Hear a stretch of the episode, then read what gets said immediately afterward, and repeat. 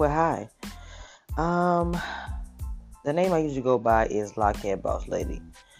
Um, actually, I have a YouTube channel.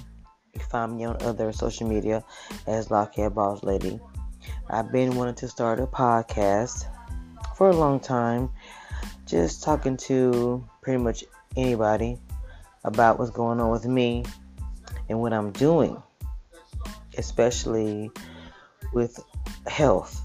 I've been uh, really pushing that for a long time, and I want want to really get that out there. I'm also a mother of teenagers, so and just trying to be a woman over 40 on social media, building her brand. So it's a lot going on.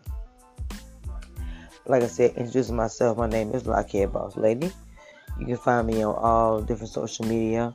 And in this podcast, we'll be discussing a whole lot of things.